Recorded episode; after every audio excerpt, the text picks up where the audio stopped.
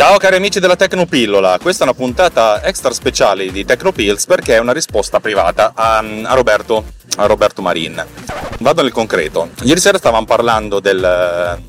No, ve lo dico veramente. Nei ritagli di tempo, nei ritaglissimi di tempo, ho ricominciato a riscrivere da zero, quasi da zero Power Recorder e questa volta facendo le cose con molta più eleganza. In pratica ho definito un nuovo formato di file che vabbè, insomma, che è un formato generico che praticamente è una cartella con dentro dei file.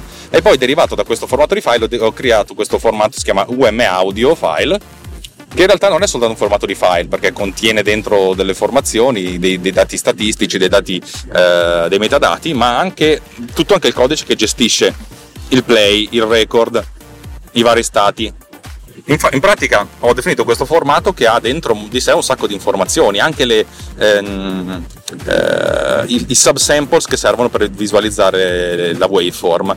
E diciamo che è un formato questa struttura che ho costruito mi piace molto, è un bell'oggetto ottimizzato ed elegante, nel senso che adesso fondamentalmente c'è in un'unica struttura tutto quello che mi serve per eh, riprodurre, per registrare, mettere in pausa, andare avanti e indietro, cioè tutto in un unico conglomerato eh, autonomo.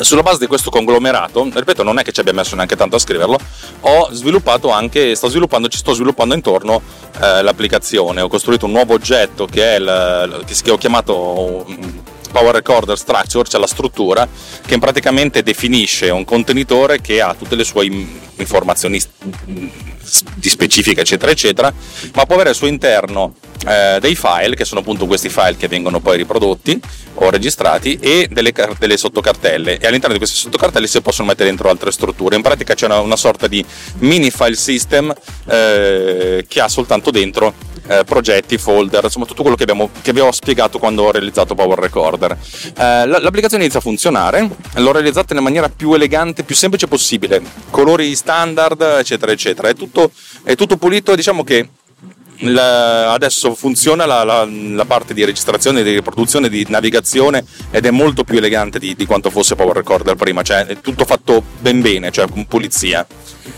manca la, la, parte di esportazione e manca ovviamente tutta la parte delle, delle preferenze. Eh, Power Recorder aveva tantissime preferenze. Ci sono le preferenze di come vogliamo registrare un file. Abbiamo le preferenze cioè, del formato, in realtà allora utilizzavo soltanto Wave, adesso credo che potrei utilizzare anche Wave e M4A. Eh, comunque il mio, mio sistema legge gli AIF e legge gli MP3 che vabbè, è sempre comodo. Eh, le preferenze di quanti canali, uno o due, mono stereo, la frequenza di, di campionamento 44-48 kHz, bits per, bits per sample, cioè 20, 16 o 24. Vabbè, insomma, tutte queste cose non è che sono particolarmente importanti, ma poi ci sono tutte le preferenze eh, di, naming, cioè di cosa fare, come chiamare i, sottofile, come se aggiungerci la data, tutte queste cose che vi ho già raccontato a suo tempo. Eh, tutta questa parte di preferenze è un po' lunga, un po' faticosa da gestire. E, e qui viene, viene in, in, campo la, insomma, la, la domanda, la domanda in, non neanche ingenua, nel senso legittima di Roberto, che non è un programmatore, dice: Ma scusa, fa, siccome io ho detto, secondo me ha senso aspettare Swift UI, cioè farlo solo per iOS 13, così almeno faccio un'applicazione che ci metto meno a sviluppare. Allora ho detto: Ma scusami, comincia a farlo, così no, hai un bacino d'utenza più ampio, poi non deve aspettare settembre-ottobre che esca il sistema operativo. E e così va bene. Ehm, in realtà questa cosa qua mi fa capire che non, non, non, è stato capito al 100% come funziona, che cos'è Swift UI. Eh, per capire Swift UI bisogna capire anche il modello che sta alla base di, di tutte le applicazioni iOS e Mac, eh, macOS fino ad oggi. Eh, il modello è il modello MVC, Model View Controller. significa eh, cioè, il flusso di gestione delle cose è questo eh, il flusso di gestione è che una, ci sono dei dati, per esempio io ho i dati di come voglio registrare la, l'audio, i settaggi default che sono Wave oppure IF oppure eh, AAC, eh, il numero di canali, eh, i bit per sample, la frequenza di campionamento, sono queste quattro voci, molto semplice, no? E, io devo impostare il settaggio. Eh, se nel, nel, nel modello standard dell'MVC eh, devo, anche, devo, disegnare un'interfaccia in cui devo creare gli oggetti che sono appunto i, i vari controller che mi spe- consentono di specificare come, come visualizzare, come impostare questi, questi, valori. Per esempio, se eh, il, ho quattro tipi di registrazione, facciamo tre, Wave, IF e AAC, praticamente quando clicco su, un, su, un, su, su questo selettore mi, mi, fa scegliere una di queste tre voci. Su, Mac probabilmente c'è un menu a tendina, su iOS c'è un menu che appare in basso, una sorta di rotella che scorre. Eh, per i canali ci sono due, magari se, se mono stereo basta soltanto uno switch eh, lo stesso dicasi per il BPS o per l'altro, però tendenzialmente avete capito cioè, come, come, come, si impostano le preferenze in una, in una schermata. Ecco, io devo definire tutti questi controlli, poi la gestione del controllo è questo. C'è un oggetto che si chiama controller che mette in comunicazione interfaccia e modello. La interfaccia viene chiamata view. Cosa significa? Il controller legge il, i dati e per prima cosa riempie l'interfaccia, cioè imposta i valori che sono già, già impostati, cioè nel senso se, se uno ha impostato di, che registra in, in, Wave, allora praticamente deve mostrare Wave nel, nel menu oltre a specificare tutti, tutti, i formati possibili. Stesso dicasi mono stereo, stesso dicasi 44-48, stesso dicasi per i bit per sample, ok? Se, se, viene cambiato qualcosa, cioè se l'utente sceglie da Wave e passa a AAC, a questo punto la view genera una sorta di oh ho cambiato il controllore dice aspetta che capisco che cosa hai cambiato ok hai cambiato questa roba qui va bene allora salvo le cose sul, sul, um, sul, sui dati. Cioè in pratica c'è una sorta di, uh, di controllore. Il controllore sta lì a metà strada cioè tra la vista e i dati e sta lui a controllare questa cosa qui. Cioè c'è una sorta di, di barriera in cui uh, inizialmente la, la vista viene riempita con i dati e poi man mano che i dati vengono modificati dall'utente, questi dati vengono ripassati alla... cioè queste modifiche vengono applicate ai dati. Non c'è niente di sbagliato in questo, anzi, tendenzialmente è un modello che ha sempre funzionato ha funzionato anche bene, funzionerà bene ancora un sacco di tempo, va benissimo, eh? però c'è un però. Perché quando i dati sono 4 va bene, ma immaginate di dover riempire un modello molto più complicato Immaginatevi di riempire. Chi, chi, di voi ha fatto il modello 740, il modello unico? Avete presente quella, quella totale riempimento di cose? Cioè, mio papà lo faceva anche lui a suo tempo. Immaginatevi di riempire una struttura dati così complicata. Immaginatevelo.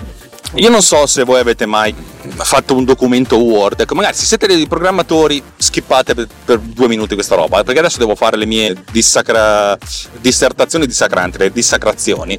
Eh, avete mai compilato un documento Word con un sacco di voci, fatto un preventivo, cose del genere? Avete presente che a un certo punto dice vabbè, copio e incollo sta roba e vaffanculo, no? Perché il copio e incollo sta roba vaffanculo secondo me è la base della, della produttività degli anni da quando è nato il computer. Copio e incollo sta roba e vaffanculo.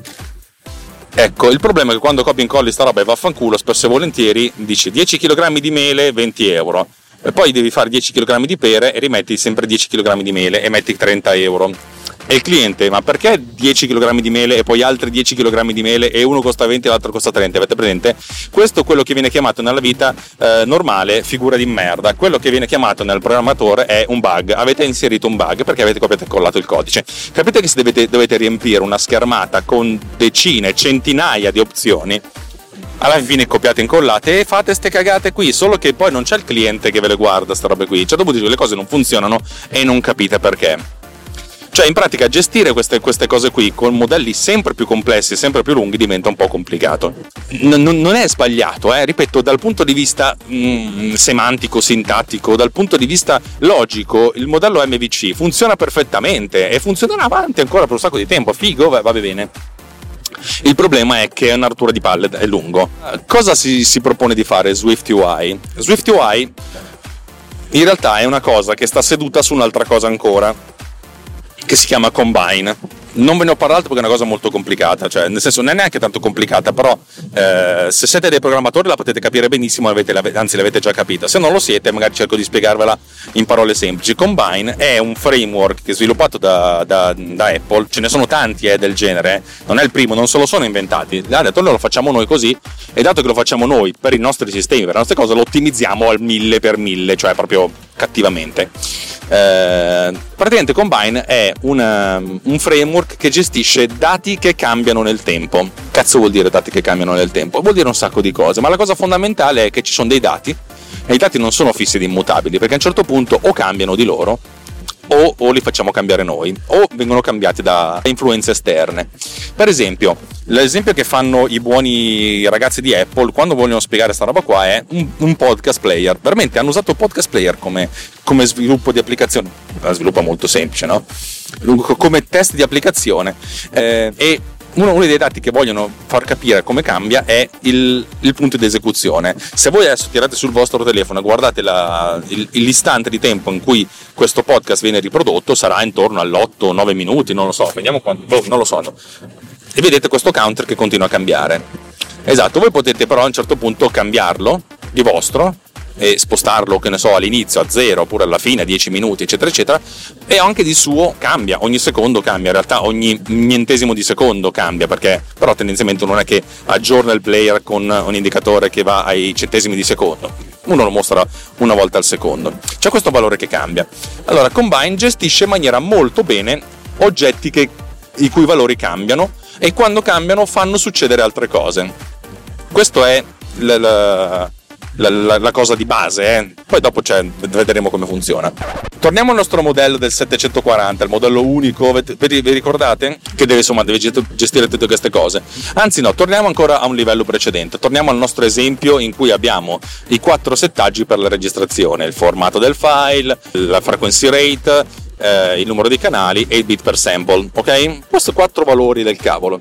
Nel modello MVC dobbiamo, eh, abbiamo il controllore che si occupa di riempire l'interfaccia e poi di passare i dati dall'interfaccia e riempirli sul, sul modello, sul, sui dati. Nel modello MVVM, Model View View Model, le cose sono un pochettino più, più semplificate. In pratica c'è il modello di base, c'è l'interfaccia, ma l'interfaccia è abbracciata ai dati. Cioè in pratica quando si disegna l'interfaccia si specifica già anche che cosa ci va dentro. Disegnate un'interfaccia dove potete fare delle selezioni. Nel primo caso la selezione tra tre modelli, tra tre formati di file, Wave, IF e AAC poi due, mh, mm, due possibilità, mono, stereo, altra per canale, numero di canali, frequenza di campionamento, due possibilità, 44 e 48 e terzo, l'ultima dato, bit per sample 16 o 24. No? Praticamente quando disegnate l'interfaccia già gli dite che cosa sono questi dati, queste interfacce, non disegnate soltanto la parola 44.100, la parola 48.000. Praticamente gli dite questo qua è la visualizzazione di questo dato, che viene chiamato bindable perché, perché, fondamentalmente può essere legato all'interfaccia. E di conseguenza quando l'interfaccia viene disegnata automaticamente si succhia lei i dati e li visualizza. Ma ed è la cosa più figa quando l'utente cambia i dati cioè imposta da wave e mette a AAC cazzo cambia quei cazzo dei dati. Cioè in pratica si toglie il controller e si fa fare tutto alla view succhia che diventa praticamente eh, accoppiata ai dati che deve rappresentare. E se per qualche motivo, da qualche altra parte nell'interfaccia, nel motore del, della nostra applicazione, qualcuno cambia un dato, automaticamente questo cambiamento di dato, dato che un, i dati vengono aggiornati quando vengono, cioè se succede qualcosa quando i dati vengono cambiati, automaticamente anche la view cambia. Se noi abbiamo un player di podcast, e decidiamo che ogni secondo viene aggiornato il, il tempo di riproduzione, cioè il tempo di riproduzione è continuo, perché il tempo, cioè nel tempo, il, l'istante di, di, riproduzione è continuo, cioè la, la, testina di riproduzione continua a spostarsi.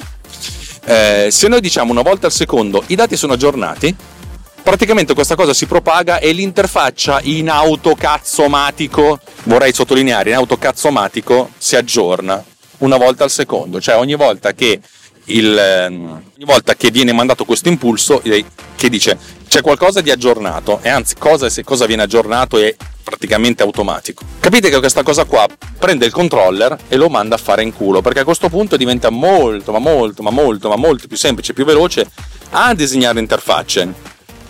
Si disegnano anche molto velocemente perché tra l'altro se non si danno dei modificatori, cioè le parti di default sono già di default, già funzionano bene ma queste interfacce sono già legate intrinsecamente ai dati che, che, devono mostrare e su cui devono agire. Ed è questa la cosa fondamentale, per cui se uno deve sviluppare un'applicazione che magari ha un sacco di preferenze, a oggi praticamente deve disegnare l'interfaccia e va bene, ci sta, avere il modello, e quello non, non, non, possiamo non averlo, cioè il modello, specificare le specifiche dell'interfaccia, ma poi dobbiamo gestire interazioni dell'utente da parte del, cioè dobbiamo riempire l'interfaccia con i dati giusti e poi dobbiamo gestire l'interazione dell'utente sulla base, cioè l'utente sceglie qualcosa, deve modificare il, la, i dati. Se invece io tolgo tutta questa cosa qua, praticamente il disegno dell'interfaccia è con pochissimo cambio, cioè ripeto, invece di spiegare, specificare un testo fisso, si specifica un testo ehm, variabile, cioè i, i campi vengono già riempiti e sono già interattivi. Uh, questa è la grande differenza, per cui sviluppare una, una, una, una, schermata di preferenze anche con decine, centinaia di campi è 10 volte più veloce rispetto a scriversela da zero con, col modello precedente. MVC non è sbagliato, è un po' prolisso, mentre adesso con questa, con questa possibilità le cose sono molto, ma molto, ma molto più snelle. Cioè, ripeto, è veramente il rapporto di dimensioni tale per cui si scrive il 20% di codice rispetto a prima, cioè si risparmia l'80% di codice e sappiamo perfettamente che il numero di bug e le ore necessarie per debuggare, anche per far finalizzare le cose, è direttamente, se non esponenzialmente proporzionale alla quantità di codice. Meno codice c'è, più facile debuggare, più facile risolvere le cose, più velocemente si sviluppano. Per questo che io dico, c'è cioè la parte di interfaccia mi, mi, mi, ruga un po' il culo rifarla col vecchio modello. Probabilmente lo farò anche perché comunque voglio imparare bene, non è una cosa che si impara in 5 minuti, cioè comunque sono dei paradigmi che vanno un po' studiati, eccetera, eccetera. Però l'obiettivo a tendere è quello. Cioè, perché un sacco di gente passerà a iOS 13? Ma perché sta roba qua consente di sviluppare l'applicazione in due giorni invece che due settimane. Capite? Vabbè, insomma, questa è la risposta alla, alla domanda che, che mi, mi, piaceva Rob, per cui questa, probabilmente questa puntata la esco così velocemente perché è una risposta. Detto questo, basta, vorrei, vorrei ringraziare tutti quelli che mi hanno fatto gli auguri di compleanno, siete stati bellissimi, eh, io di sotto cerco di non festeggiare, poi ieri ero particolarmente di, di, pessimo umore, ma poi ho detto ma chi se ne frega, ma anche, ma anche sti cazzi, vaffanculo. Per cui va bene così. Detto questo, grazie, grazie, grazie, grazie. Non sto a fare la solita pappardella, ripeto. Eh, Runtime Radio è un collettivo di gente che produce contenuti. Secondo me sono, sono dei bei contenuti quelli che produciamo, poi sono, ognuno ci mette del suo.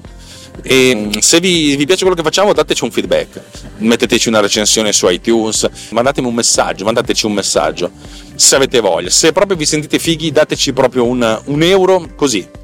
Un Patreon di un euro, andate sulla nostra pagina rantemradio.it slash anch'io per vedere come potete sponsorizzarci se avete voglia, se non ci avete voglia, oh, va bene così, va bene?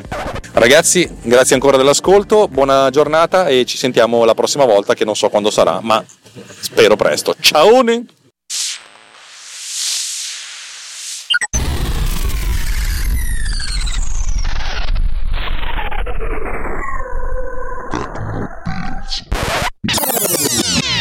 This has been done with Power Recorder.